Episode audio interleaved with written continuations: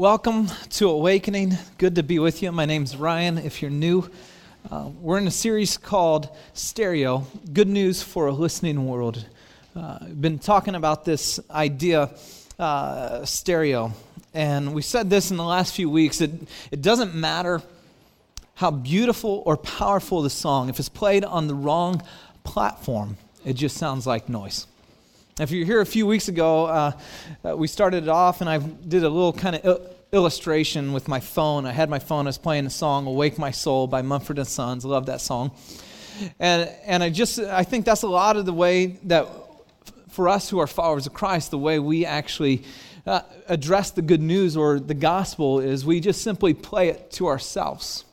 No one else can hear it. And maybe the reason is because there's some others that are playing it, but the way they play it is they play it through a megaphone and it's loud and, and is there some truth in there there is some truth but so much of the song is missing it just sounds like noise and then we went back and i plugged it in into the, the stereo system here and it was man what a difference it was in stereo. You could hear the beautiful nuances of the song. You weren't distracted by the, the feedback from the megaphone. You could hear the beauty. And the reality is, is it doesn't matter how beautiful or powerful the song, if it's played on the wrong platform. And we're talking about that in this series. And, and what does it look like? What is this good news? And how do we begin to share it? And, and I just got to be real honest and start that if, if you look at the course of my life, it, and especially sharing this amazing news that God loves us, longs to be with us and overcame whatever obstacles were in his way to be with us. That meant he sent his son to die on the cross for us. Incredible, incredible news. That my heart for people either kind of grows or it fades at times. I don't know if you've been there, there, but if I look at the history of my walk with Jesus, that, that times my heart for people, especially those who are far from God, at times it doesn't break for them the way God's heart breaks for them. In fact, there's a lot of times, if I look even over the last five or six years, I'm, I'm more content and I seem to go in waves. I don't know if you're there, but I just say, uh, just real honestly, to start off as your pastor here, and just go, hey, one, there's times where you experience these seasons and there's these waves.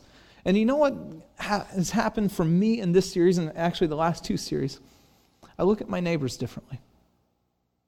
And it's my hope for you is that you begin to look at your neighbors or your workplace or your school or your friends or your family differently. In our last series in Dreaming Wide Awake, we began praying this prayer God, break my heart for what breaks yours. And, and that's really begun something in me.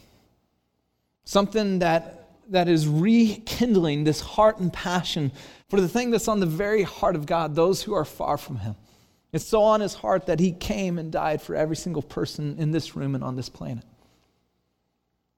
And so as we begin, I just wanted to begin with a confession of that's where I've been and what God's doing so if you're there, if you're there and your heart is just kind of like, you know what, uh, I, am stagnant and stale, and honestly, I, I, care more about where I'm at than where anyone else is at, I, would say, I, I understand. And my prayer for you is that, that God would begin to do a work in your heart, the same that He's been doing in my heart. Like I have this overwhelming passion and desire for my neighbors to come to know Jesus. And I've lived there five and a half, almost six years in the same neighborhood. And I've been so content with the four or five neighbors that I know around. And all of a sudden, I see different neighbors that are walking up the street, and I'm going like, I, I don't know them. And I've been here six years. And I do this run, and it's about a four mile run that I run. And I come across people, and I just realize I, I don't pray for them. I, my heart doesn't break for them. And God's beginning to break my heart and beginning to ignite something deep inside that, that is really on His heart. And those who, it's His heart is those who are far from Him. And so I just say that's where I'm at. And my prayer for us tonight is that God would begin to do that in you and where you're at and what He longs to do through you. So as we begin, let me pray and we'll dive in. Jesus, thanks for tonight. I ask that you would speak real clearly to our hearts.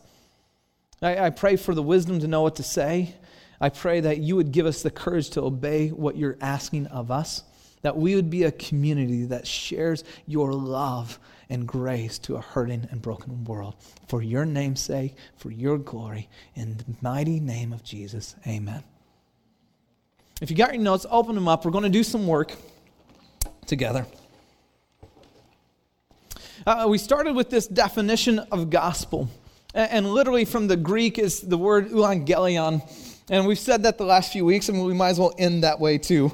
Uh, so you can, you know, at least walk away and go, I know one Greek word. Can you say that? Euangelion. Yeah, every week it's getting better, kind of. But it literally means good news. And, and, if you go and unpack that idea a little bit more, it's news that makes one happy, information that causes one joy, words that bring a smile, a message that causes the heart to be sweet. That, that's the evangelion, the gospel, the good news. That, that, that is what it is to the hurting and broken world. And in week one, we said this the gospel in stereo the platform, the right platform is love. John 13, 34, 35 says this Jesus said, A new command I give you, that you love one another in the same way that I've loved you.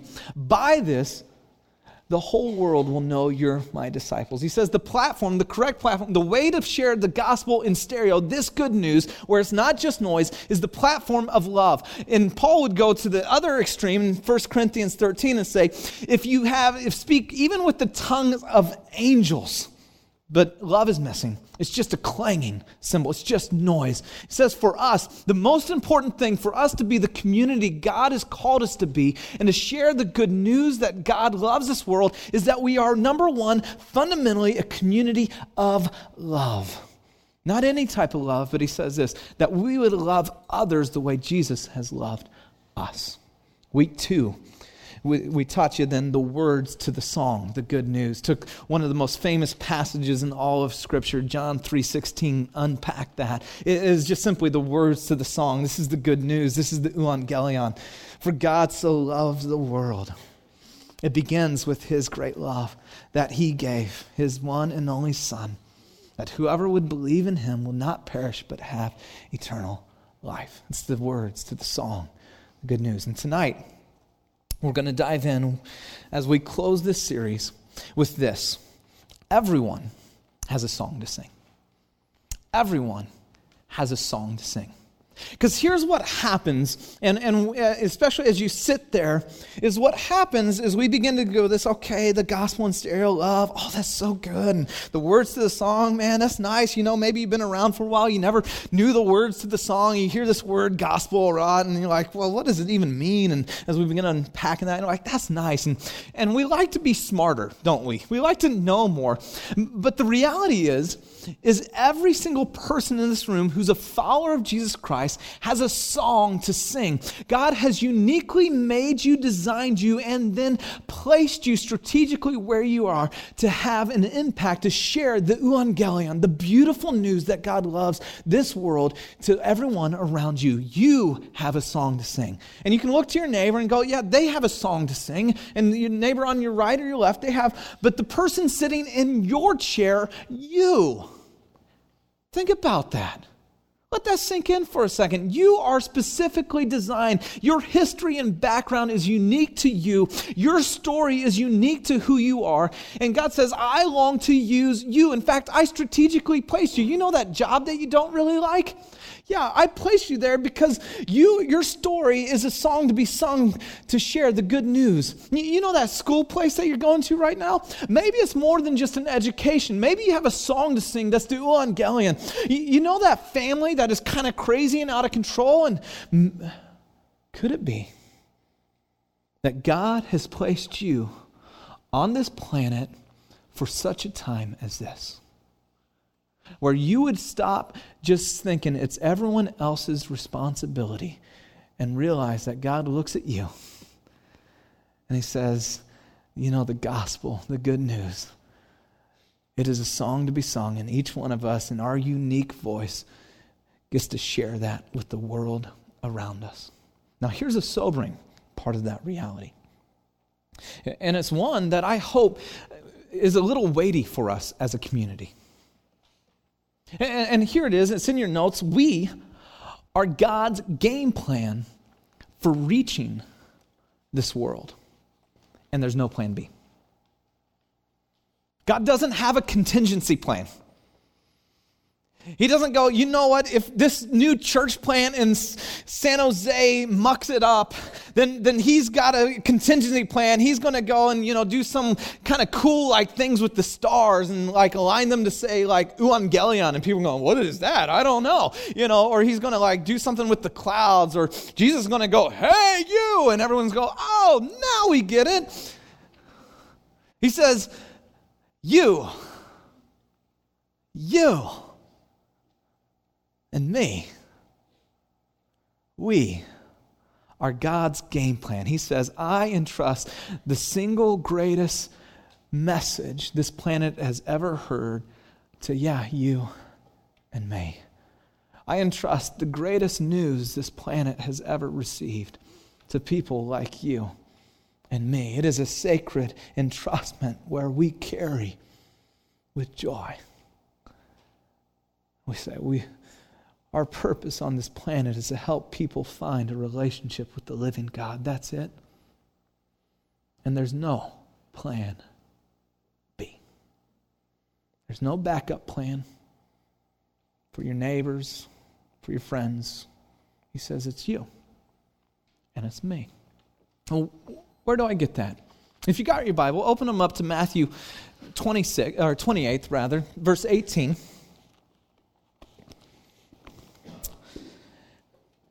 This is what's known as the Great Commission.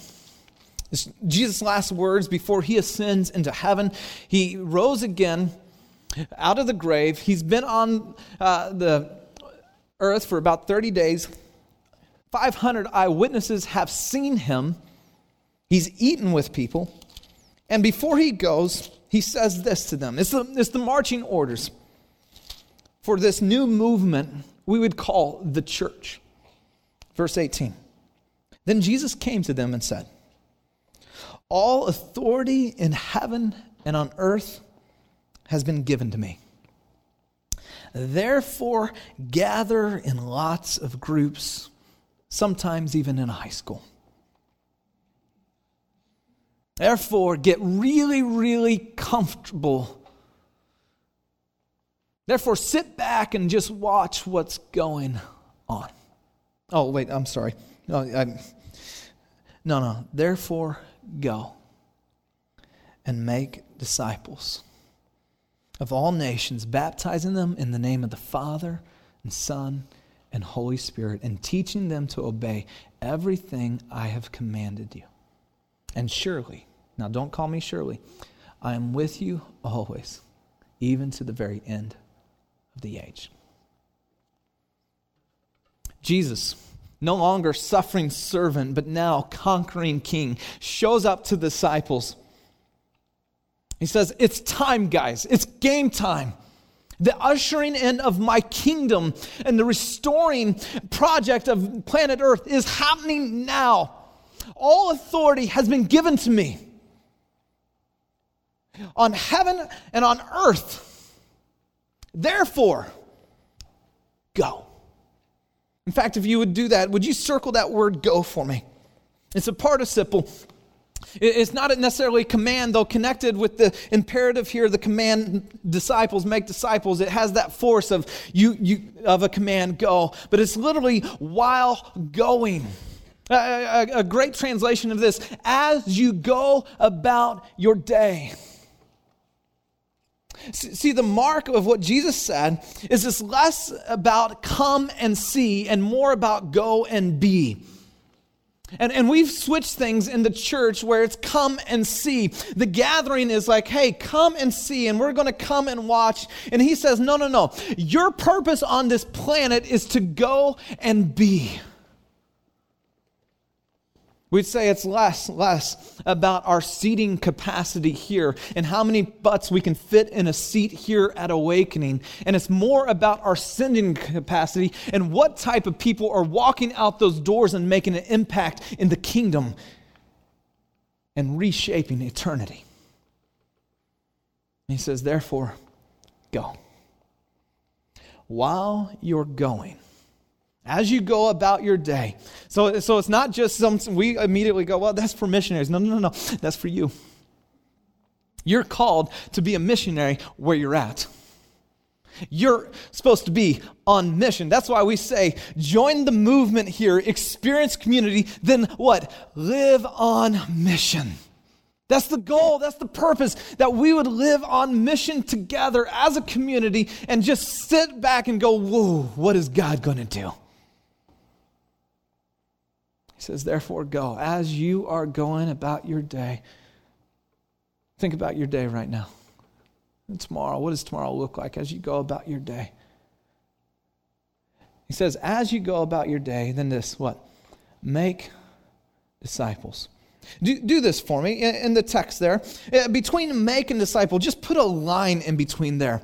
Uh, in the original Greek text here, it just says the command is disciple. It's, it's not to make, and interpreters were trying to figure out okay, it's a command. How do we and make that, you know, that people know it's a command? So make disciples. But really, it's a great translation of this. As you're going about your day, disciple. Here's why this is important. Right over make, write God's part.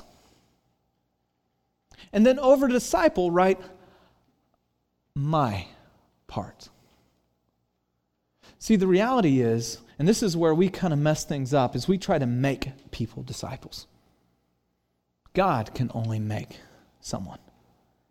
God can only heal heart. God can only change a heart. God can only bring no, new life and breathe new life into someone. So once they were walking dead in their own tracks, and then He breathes new life and they're made new and alive in Him. Only God can do that. That is His responsibility. And so stop trying to do what only He can do and start doing what only you can do. And He says, What only you can do is you can disciple. See, as you go about your day. Disciple. I listened to one guy, I remember sitting, uh, and he talked about this. He says, It's a dynamic of how you relate to others. Doesn't that change the way you think about this passage now? As you go about your day, disciple. It's a dynamic of how you relate to everyone else. It is a way of life and just the normal way of life that you're going to disciple anyone you come into contact with, that they're going to experience more of Jesus and be pointed to Him and to follow Him more because they've been around you. Whether they know Jesus or don't know Jesus, it is just the way you engage life and go about life. He says that is normal Christianity. So let's start calling normal normal not call it super Christianity. Because too many of us are saying, well, that's what for the super duper pastors and missionaries. Jesus says, no, that's what it means to follow me. That's the point. That's normal. That's the bar. As you go about your day, disciple. Well, what's that look like? Well, he gives us two more participles that help us unpack that. First, what?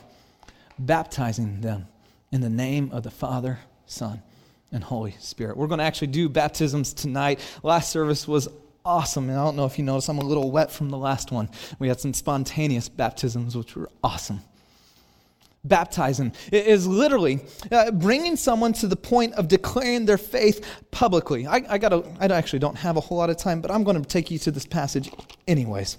Flip over to Romans 10, if you would, verse 9.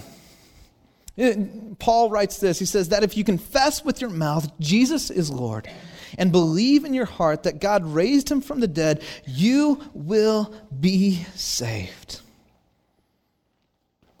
See, baptism is this public declaration that I'm His and I long to follow Him. That's all it is. It's this beautiful picture of your ident- identification with what He did on the cross, that you died with Him as you go down under the water, and that you are raised to new life coming up. And it's this public declaration. It says, disciple people to the point where they publicly declare, I'm His where they believe in their heart that He is Lord and declare Him publicly. He says, walk with people that way. And he says, what? Teaching, the second or third participle, really. teaching them to what? To learn everything Jesus taught. To become great students and to be able to quote as many verses as possible. As Christians, we often are collectors of information rather than pursuers of transformation, aren't we? He says, teaching them to, what's it say in your text? I didn't hear you. I still didn't hear you. Anybody? we don't like that word, huh? Say it again. what? Obey everything I have commanded you. See, this is the part where we bring others under the blessing of God. See, there's a way that life works, and God designed it that way. And when you obey the way He designed it, it, it you come under the favor and blessing of God. Rather than being smarter, what if you just simply obeyed one of his commands? See, I think most of us in this room who have kind of done church for a little bit know enough. Could it be that it's just simply time to get off our, pardon the French, asses and start doing more? I'm pretty sure that's not French. See, Jesus commanded some things like this. He said, Take up your cross and follow me. He, he said, The first will be last, and the last will be first, a way of doing life. He said, he said If someone asks of your cloak, that you give it to him freely. If someone asks you to walk a mile, which the only one who would do that would, in that day would be a Roman centurion, the imposing empire and they were legally bound. They had to walk a mile and carry the Romans guards' gear. And he says, if someone asks you to walk a mile, walk two, go above and beyond. he says this love your enemies and pray for those who persecute you.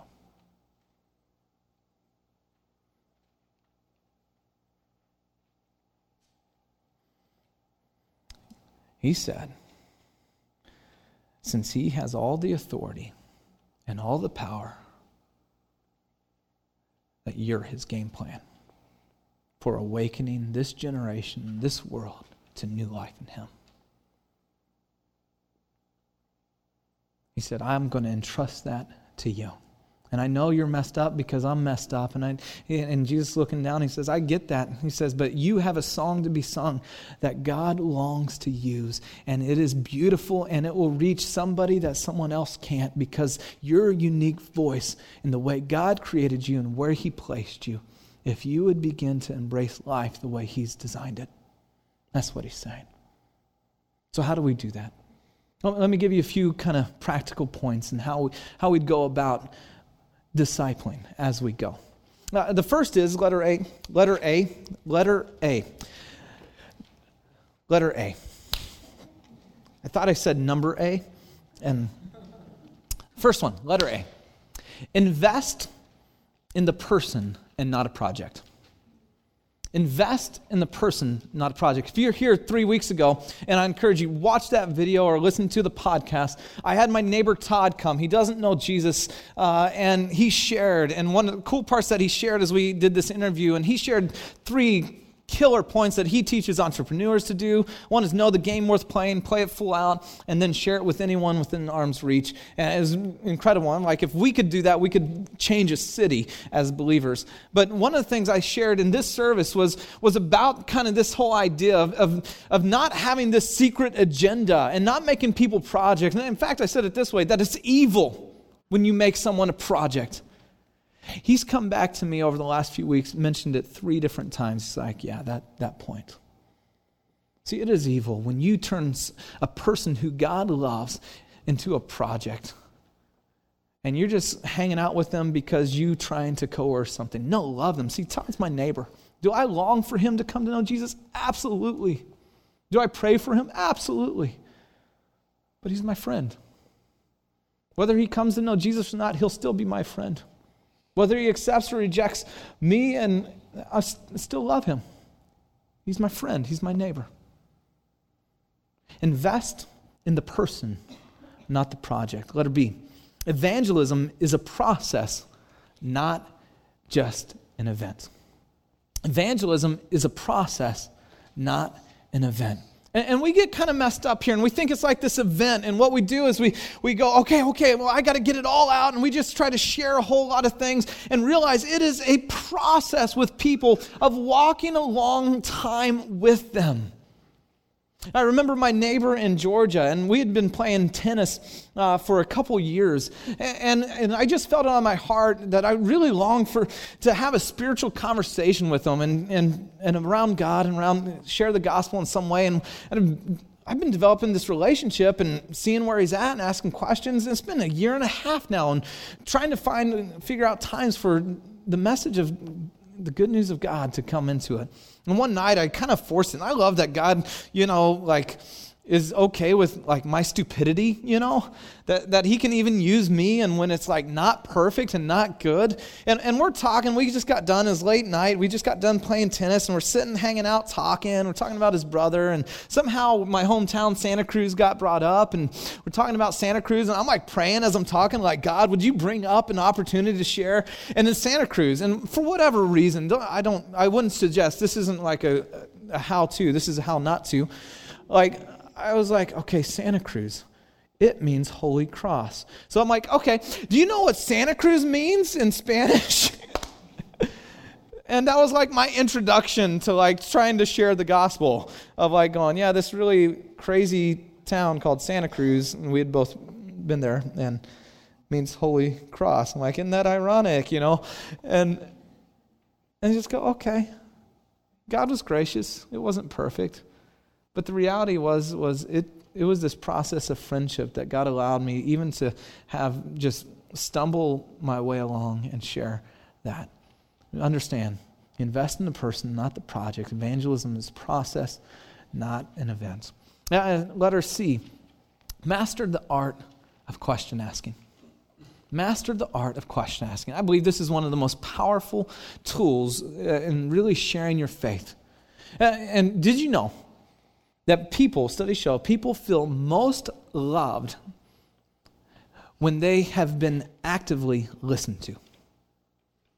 They feel most loved and valued when they have felt actively listened to. Active listening is when your eyes are locked on, you're watching them, your body's responding, and then you respond with questions that are actually about what they had just said. It says, practice the art of question asking. I learned this from my wife. She is an amazing question asker. You ever hang out with her and she can ask a billion questions. She can talk to you for three or four hours and you just met. Now, me on the other hand, I'm kind of introverted actually.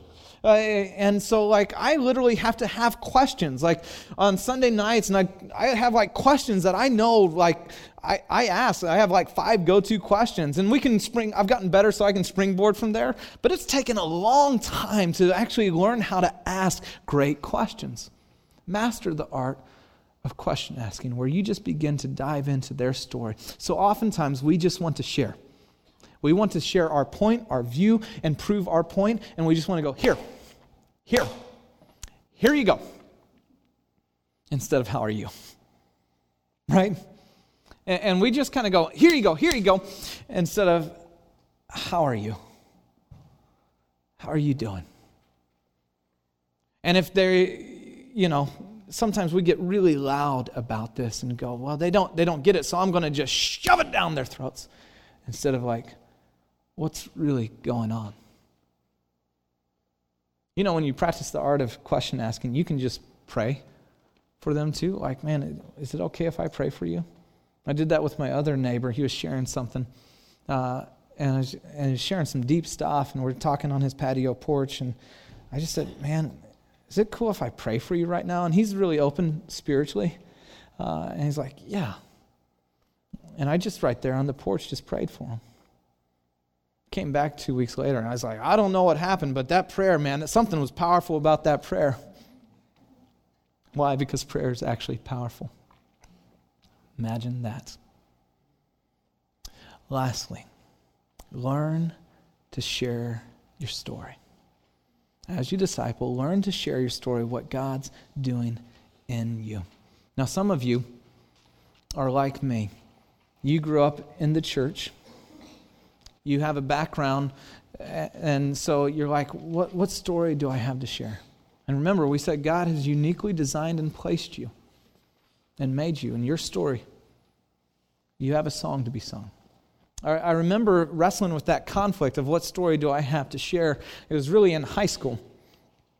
Uh, and in, in, high school, I was wrestling with this, uh, and I really wasn't necessarily walking with God at the time. And I went on a missions trip to Mexico, and we had a large high school ministry. So there's about 150 or 200 high schoolers down. We're building a bunch of houses, and each night they wanted, you know, to share someone to share uh, their testimony is what they called it. And so, as, as the pastor's son, they picked me, and I, I, think I was a freshman or sophomore, and I looked at my story and was like, I don't really have much of a story. So, you know what I did? I got up and made up my story.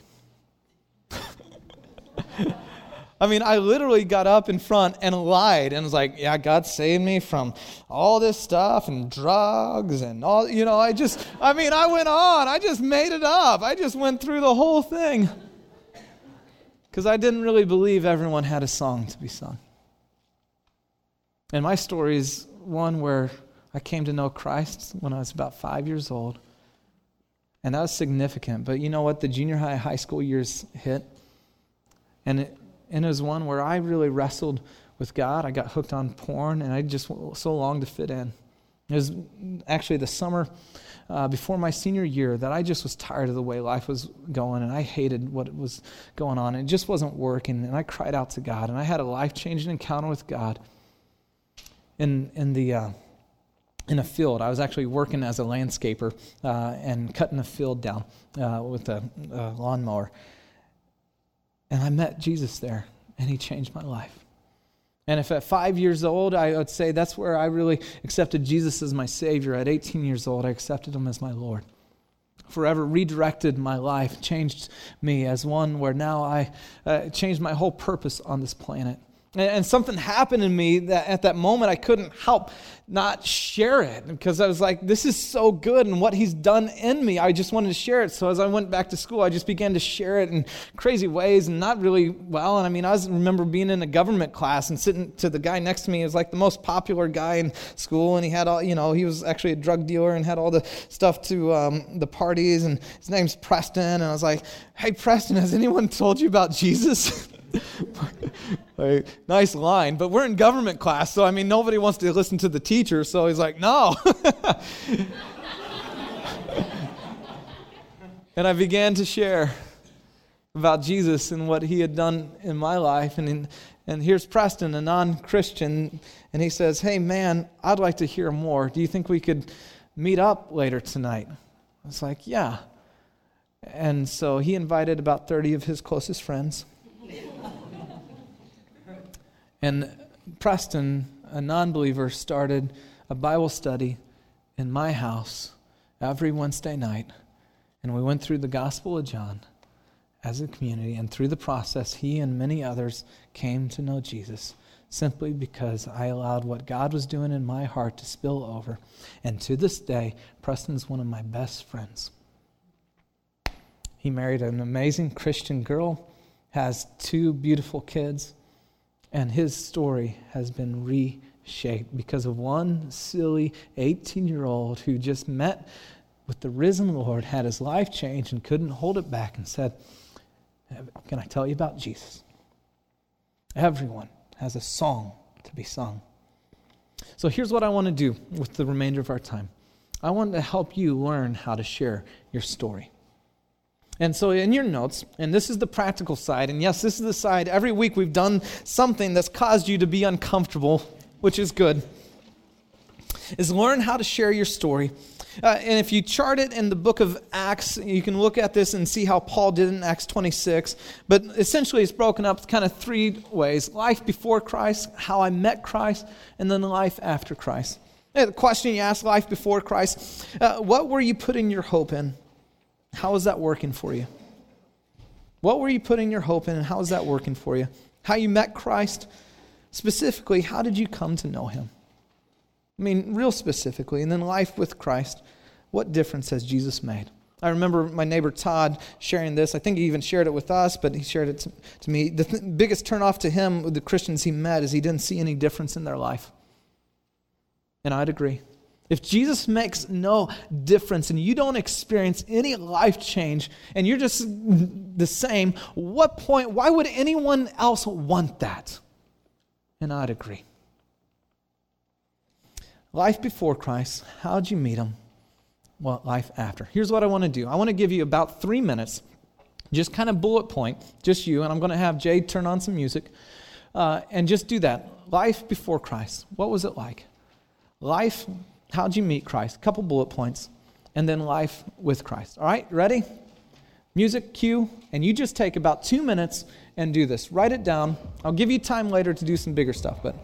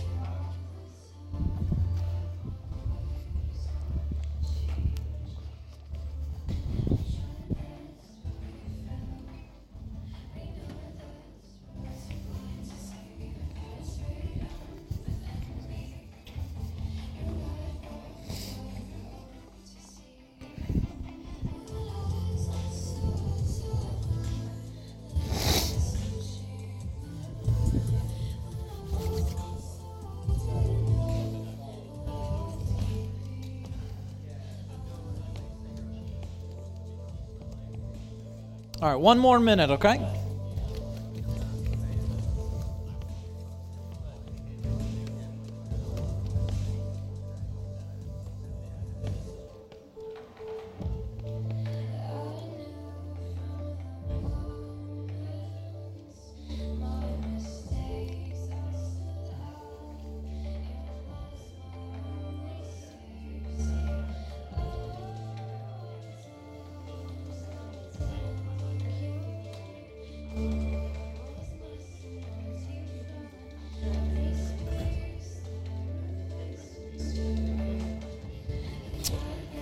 All right, I, I know you need more time. I understand that. But I want to do one practice with you. And this is the awkward part of it. Is what I want to do is do give you about four minutes and take two minutes each and just share your story with the person next to you and then just swap okay and i know i know it's going to be like hi uh, this is a little awkward the pastor's making me do it great that's fine right now here's the thing if you're here and you don't know Jesus, that's great. We love that you're here. You, don't, don't make up your story like I did, okay? Um, just, but just be honest. Say, hey, here's my story. Here's where I'm at. And just tell some of the major points of your life. And here's where, where I've been. And that's great. That's all you need to share. And, and, and so stoked that you're here and that you'd share. So, would you do that right now? Take two minutes each, and I'll, I'll give you kind of a, the two minute warning turn to the person next to you. You may have to get to know their name and, and share your story. All right? Go.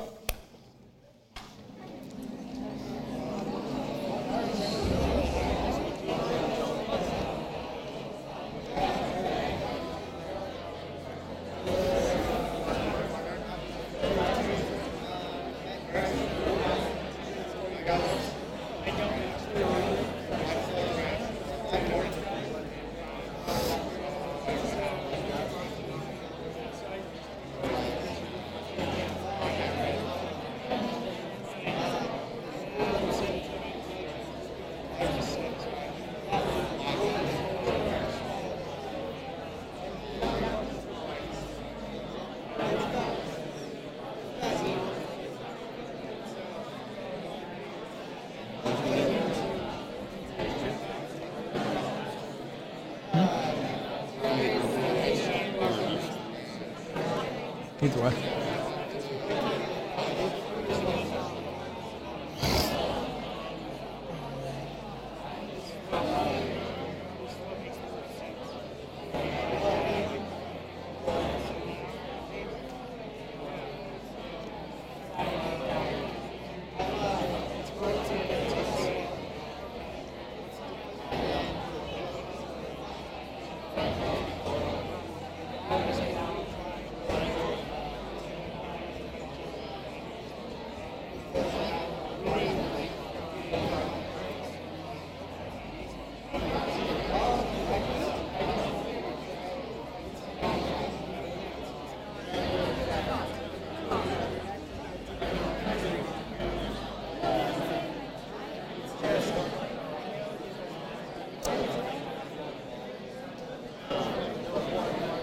All right, switch. Go ahead and switch.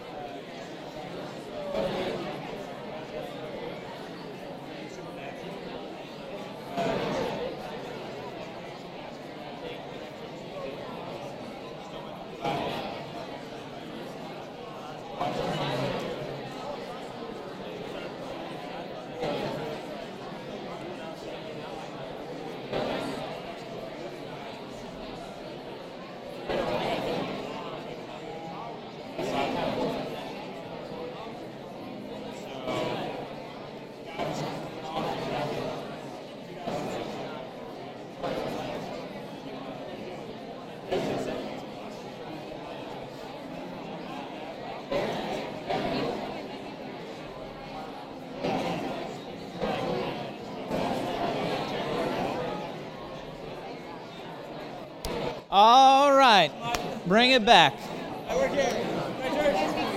Bring it back. Now, now here's what's amazing is that the person that you just shared and heard from, you know at a deeper level. Isn't it amazing? Just if what if we just did this as a community? The change and impact it would have, and the depth that you would know and be known, and, and how you can begin to walk together. And then as we do this with those we come into contact with. Let, let me give you just your assignment for this week, if I can. Application, if you will. Uh, and as we close out this series, I, I got just three application points because I thought, hey, why might as well go big, right? We're, we're finishing up. But here's the thing this isn't just an application because we need an application to feel like we did something. Do it. Okay? Okay? Let us be a community that not only hears the word of God, but does what it says. Okay? That you would say, okay, this week, this is, I'm, I'm going to do this. I'm going to take the notes home with me. Uh, I'm going to do this. When you obey God, it brings you under the blessing of God. Would you begin to walk under his blessing? First application point pray. Pray.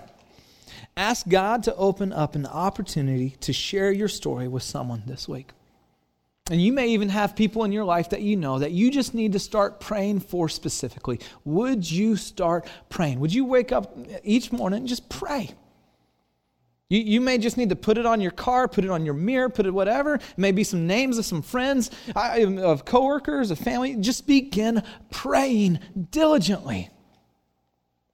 Second, write. Take 30 minutes this week. I didn't give you near enough time to write out your story. Right? Write out your story. For those who have been followers of Christ, this is a powerful thing because now you begin to look back and see the change that God has done in your life. So oftentimes we're moving forward all the time, and, because growth is incremental, meaning that it's small, it's hard, it's step by step, that it's not until you begin to look back you see how far God has actually changed you and, and brought you. Take time this week, write it down. Literally, I mean, take 30 minutes, take out your phone or whatever you have, set the timer 30 minutes, and just write it out. Do that this week. Would you do that tomorrow, even? Just go, hey, tomorrow at some point, I'm going to write it down. I'm going to pray, I'm going to write, and then here's the last one it's not share, ask. Ask. Pray, write, ask. Here's your assignment. Would you pray diligently? Would you take the time to write out your story? And then would you ask someone else about their story? Remember, master the art of question asking.